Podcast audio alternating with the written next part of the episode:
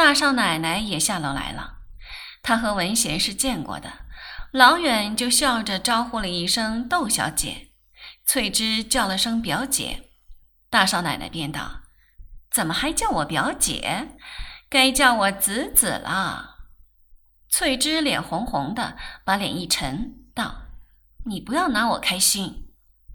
大少奶奶笑道：上去坐会儿。翠芝却向一鹏说道：该走了吧，你不是说要请文贤看电影吗？一鹏便和世君他们说：一块儿去看电影好不好？翠芝道：人家刚从上海来，谁要看我们那儿破电影？大少奶奶便问世君：你们预备上哪儿去玩？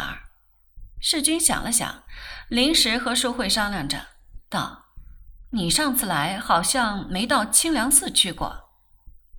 大少奶奶道：那你们就一块儿到清凉寺去好了，一朋友汽车可以快一点，不然你们只够来回跑的了。等一会儿一块儿回到这儿来吃饭，妈特为预备了几样菜给他们两位接风。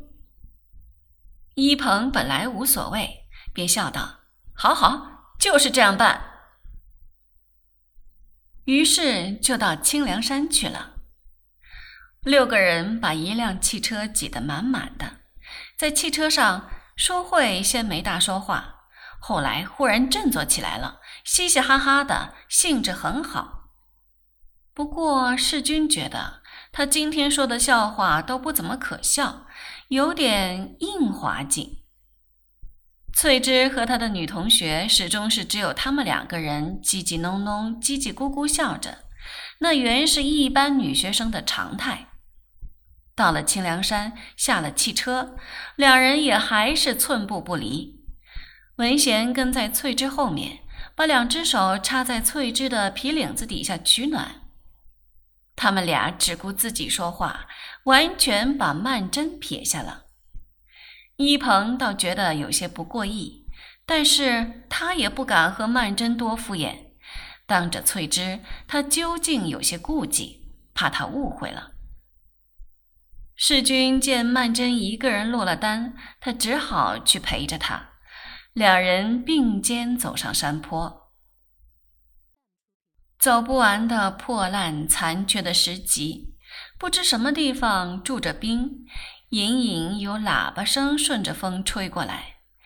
在那淡淡的下午的阳光下，听到军营的号声，分外觉得荒凉。江南的庙宇都是这种惨红色的粉墙，走进去，几座偏殿里都有人住着。一个褴褛的老婆子坐在破蒲团上剥大蒜，她身边搁着只小风炉，竖着一卷席子，还有小孩子坐在门槛上玩。像是一群难民，其实也就是穷苦的人常年过着难民的生活。翠芝笑道：我听见说这庙里的和尚有家眷的，也穿着和尚衣服。淑慧倒好奇起来，笑道：哦，我们去看看。翠芝笑道：真的，我们去瞧瞧去。一鹏笑道：就有，他们也不会让你看见的。院子正中有一座顶，曼桢在那青石座子上坐下了。世君道：你走得累了？曼桢道：累倒不累。他顿了一顿，忽然扬起脸来向他笑道：怎么办？我脚上的冻疮破了。他脚上穿着一双瘦淋淋的半高跟灰色麂皮鞋，那时候女士的长筒靴还没有流行，棉鞋当然不登大雅之堂，毡鞋是有的，但是只能够在家里穿出去就有点像个老板娘，所以一般女人到了冬天也还是丝袜皮鞋。世君道：那怎么办呢？我们回去吧。曼桢道：那他们多扫兴呢。世君道：不要紧，我们2人先回去。曼桢道：我们坐黄包车回去吧，不要他们的车子送了。世钧道：好，我去跟淑慧说一声，叫他别告诉一鹏。世钧陪着曼桢坐黄包车回家去。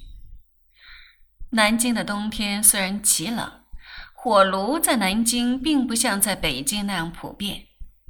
世钧家里今年算特别考究，父亲房里装了个火炉，此外只有起坐间里有一只火盆，上面搁着个铁架子，煨着一瓦钵子荸荠。曼桢一面烤着火，一面还是发抖。她笑着说：刚才实在冰透了。世钧道：我去找件衣裳来给你加上。她本来想去问她嫂嫂借一件绒线衫，再一想她嫂嫂的态度不是太友善，她懒得去问她借。而且嫂嫂和母亲一样都是梳头的，衣服上也许有头油的气味。他结果还是拿了他自己的一件咖啡色的旧绒线衫，还是他中学时代的东西，他母亲称为狗套头似的。曼桢穿着太大了，袖子一直盖到手背上，但是他非常喜欢他穿着这件绒线衫的姿态，在微明的火光中对坐着，他觉得完全心满意足了，好像他已经是他家里的人。荸荠煮熟了，他们剥荸荠吃。世钧道：你没有指甲，我去拿把刀来，你削了皮吃。曼桢道：你不要去。世钧也实在不愿意动弹，这样坐着实在太舒服了。他忽然在口袋里掏摸了一会儿，拿出一样东西来，很腼腆地递到他面前来，笑道：给你看，这是我在上海买的。曼桢把那小盒子打开来，里面有一只红宝石戒指。他微笑道：哦，你还是上次在上海买的，怎么没听见你说？世钧笑道：因为你正在那里跟我生气。曼桢笑道：那是你多心了，我几时生气来着？世钧只管低着头拿着那戒指把玩着，道：我去辞职那天领了半个月的薪水，拿着钱就去买了个戒指。曼桢听见说是他自己挣的钱买的，心里便觉得很安慰，笑道：贵不贵？世钧道：便宜极了，你才多少钱？才60块钱。这东西严格的说起来并不是真的，不过假倒也不是假的，是宝石粉做的。曼桢道：颜色很好看。世钧道：你戴上试试，恐怕太大了。戒指戴在他手上，世钧拿着他的手看着，他也默默地看着。世钧忽然微笑道：你小时候有没有把雪茄烟上扎着的那个纸圈圈当戒指戴过？曼桢笑道：戴过的。你们小时候也拿那个玩吗？这红宝石戒指很使他们联想到那种朱红花角的烫金小纸圈。世钧道：刚才石翠芝手上那个戒指你看见没有？大概是他们的订婚戒指，那颗金刚钻总有一个手表那么大。曼桢扑哧一笑道：哪有那么大，你也说得太过分了。世钧笑道：大概是我的心理作用，因为我自己觉得我这红宝石太小了。曼桢笑道：金刚钻这样东西我倒不怎么喜欢，只听见说那是世界上最硬的东西，我觉得连它那个光都硬，像钢针似的，简直扎眼睛。世钧道：那你喜欢不喜欢珠子啊？曼桢道：珠子又好像太没有色彩了，我还是比较喜欢红宝石，尤其是宝石粉做的那一种。世钧不禁笑了起来。那戒指他戴着嫌太大了，世钧笑道：“我就猜着是太大了，得要送去收一收紧。”曼桢道：“那么现在先不戴着。”世钧笑道：“我去找点东西来裹在上面，先对付着戴2天。丝线成不成？”曼桢忙拉住他道：“你可别去问他们要。”世钧笑道：“好好。”他忽然看见他袖口拖着一绺子绒线，原来他借给他穿的那件旧绒线衫已经破了。世钧笑道：“就把这绒线揪一点下来裹在戒指上吧。”他把那绒线一抽，抽出一截子来揪断了，绕在戒指上，绕几绕又给他戴上试试。正在这时候，忽然听见他母亲在外面和女佣说话，说道：“点心先给老爷送去吧，他们不忙，等石小姐他们回来一块儿吃吧。”那说话声音就在房门外面，世钧倒吓了一跳，马上换了一张椅子坐着，坐到曼桢对过去。房门一直是开着的，随即看见陈妈端着一盆热气腾腾的点心从门口经过，往她父亲房里去了。大概本来是给他们预备的，被她母亲拦住了，没叫她进来。母亲一定是有点知道了，好在她再过几天就要向她宣布的，早一点知道也没什么关系。他心里正这样想着，曼桢忽然笑道：“哎，他们回来了。”楼梯上一阵脚步响，便听见沈太太的声音笑道：“咦，还有人呢？翠芝呢？”一鹏道：“咦，翠芝没上这儿来呀，还以为他们先回来了。”一片疑疑之声。世钧忙迎出去，原来只有一鹏和窦文贤2个人。世钧笑道：“淑慧呢？”一鹏道：“一个淑慧，一个翠芝，也不知他们跑哪儿去了。”世钧道：“你们不是在一块儿的吗？”一鹏道：“都是翠芝，她一高兴说听人说那儿的和尚有老婆，就闹着要去瞧瞧去。这儿文贤说走不动了，我就说我们上扫月楼去坐会儿吧，喝杯热茶，就在那儿等他们。哪晓得左等也不来，右等也不来。”文贤笑道：“我倒真急了，我说我们上这儿来瞧瞧，准许先来了。本来我没打算再来了，我预备直接回去的。”世钧笑道：“坐一会儿，坐一会儿，他们横事也就要来了。这2人也真是孩子脾气，跑哪儿去了呢？”世钧吃鼻涕已经吃饱了，又陪着他们用了些点心。谈谈说说，天已经黑下来了，还不见淑慧、翠芝回来。一鹏不由得焦急起来，道：“别是碰见什么坏人了？”世钧道：“不会的，翠芝也是个老南京了，而且有淑慧跟她在一起，淑慧很机灵的，绝不会吃人家的亏。”嘴里这样说着，心里也有点嘀咕起来。幸而没有多大的功夫，淑慧和翠芝也就回来了，大家纷纷向他们责问。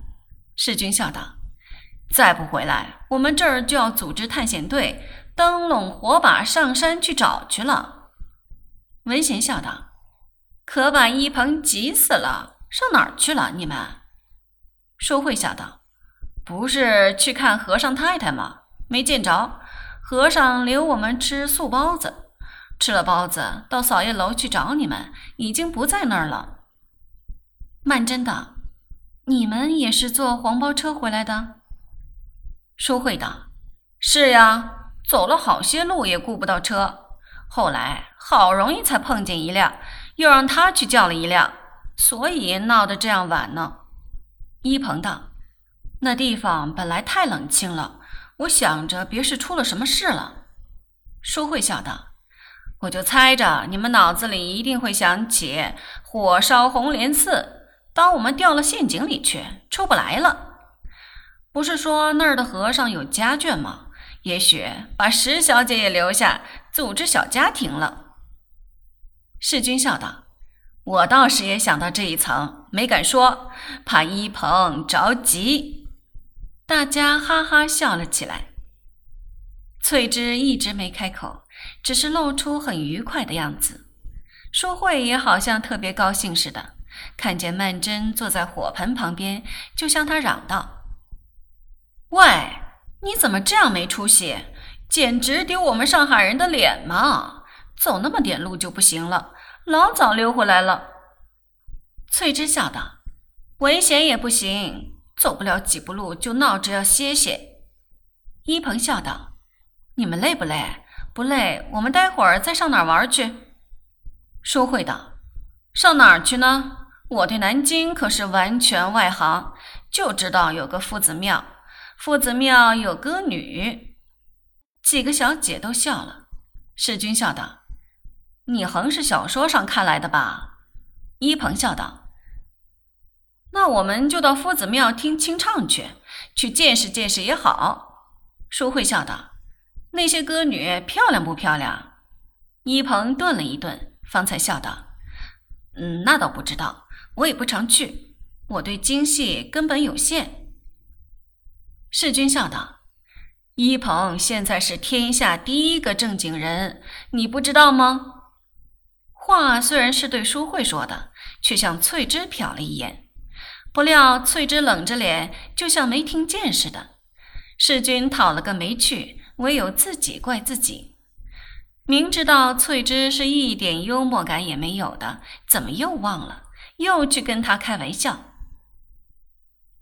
大家说得热热闹闹的，说吃了饭要去听戏，后来也没去成。曼桢因为脚疼不想再出去了，文贤也说要早点回去。吃过饭，文贤和翠芝就坐着一鹏的汽车回去了。他们走了，世君和淑慧、曼桢又围炉谈了一会儿，也就睡觉了。